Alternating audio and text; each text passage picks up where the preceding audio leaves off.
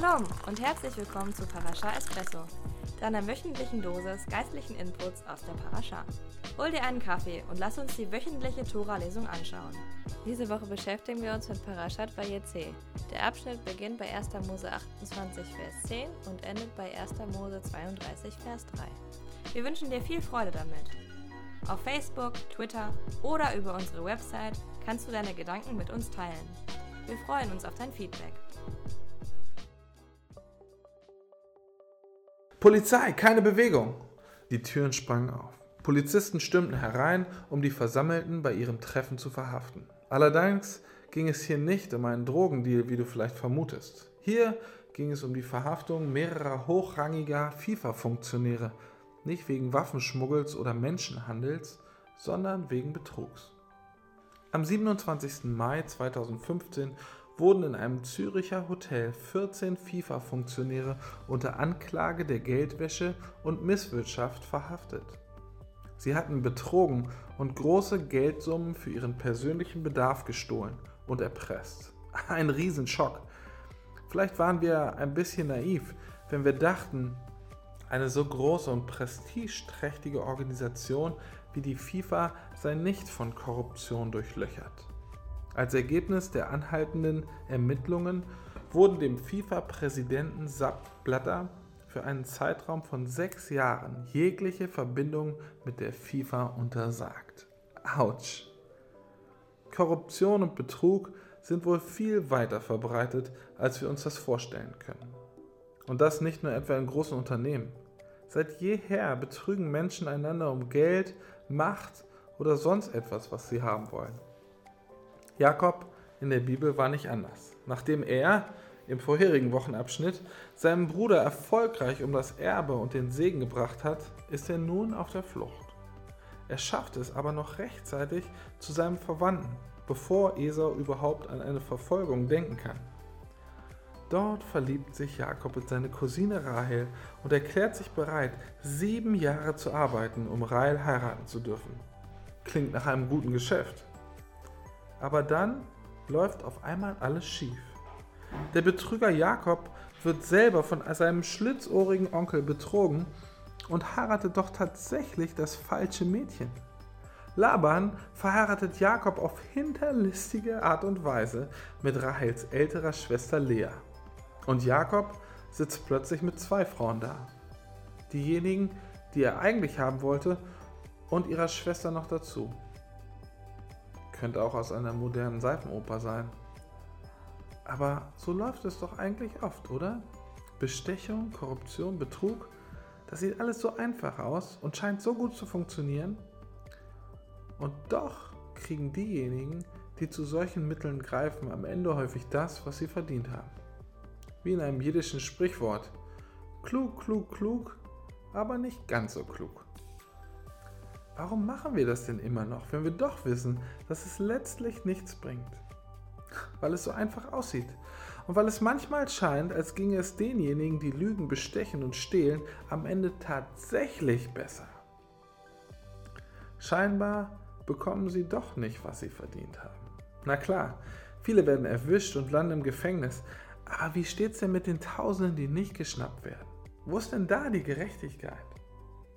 Jakob braucht eine Weile, um sich von diesem Betrug zu erholen, der ihn nun selber getroffen hat. Am Ende beschließt er, seine Familie und seinen ganzen Besitz zu nehmen und zu gehen. Und deshalb wartet er auf einen günstigen Moment. Als Laban gerade fort ist und seine Schafe schert, bricht Jakob auf. Laban ist nicht gerade erfreut, er jagt ihm nach. Und schließlich, so gibt er Jakob zu verstehen, gehöre eigentlich Jakobs gesamter Besitz ihm, Laban. Sieht so aus, als gefiel es auch dem Schwindler Laban nicht besonders gut, selber beschwindelt zu werden. Nach dem Eingreifen Gottes trennt sich Jakob von Laban mit freundlichen Worten. Sieht so aus, als hätte Jakob doch jetzt Rückenwind. Vielleicht aber auch nicht. Wir müssen eben bis nächste Woche abwarten und dann sehen, wie es mit unserem Gauner Jakob weitergeht. Jakobs Geschichte ist eine Warnung an uns, dass wir nicht versuchen, das, was wir haben möchten, durch Schummeln oder Schwindeln zu ergaunern. Da landen wir am Ende sehr unsaft auf dem Toches. Diese Geschichte wirft allerdings auch eine Frage auf, die wir bereits angedeutet haben. Wie sieht es denn damit aus, wenn Betrug scheinbar doch funktioniert und die Bösen nicht ihre Quittung bekommen? Wenn Gott gerecht ist, warum bestraft er sie dann nicht? In dieser Welt schreien und betteln wir um Gerechtigkeit und scheinen sie doch nicht zu bekommen. Aber ehrlich gesagt, ich bin froh, dass wir sie nicht bekommen. Weißt du, wir denken zwar oft, wir wollen Gerechtigkeit, aber ehrlich gesagt wollen wir sie lieber nicht.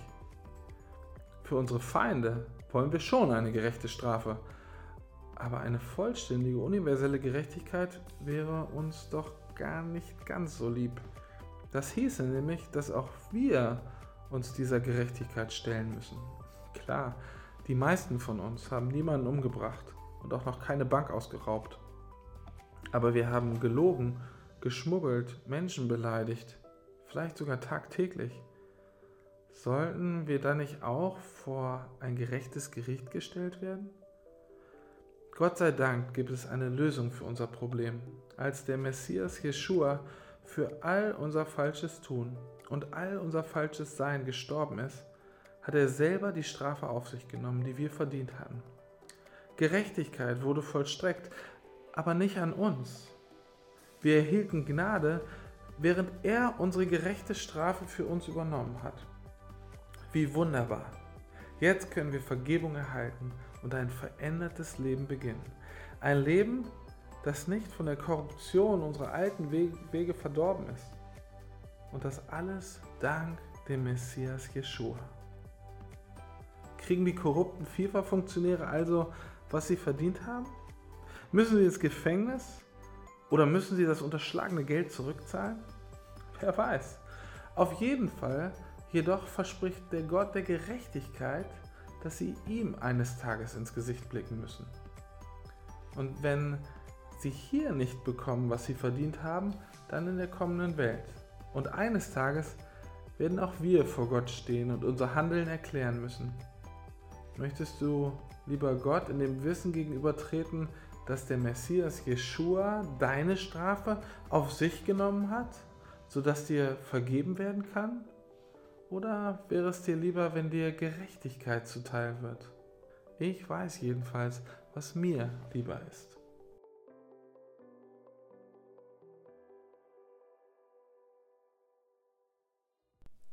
Das war's für diese Folge. Wir hoffen, dass dir unsere Parascha Espresso gefallen hat. Vergiss nicht, uns zu abonnieren, damit du unsere neuesten Folgen nicht verpasst. Wir würden uns freuen, von dir zu hören, also kontaktiere uns gerne über Facebook, Twitter, YouTube oder über unsere Website judenfürjesus.de.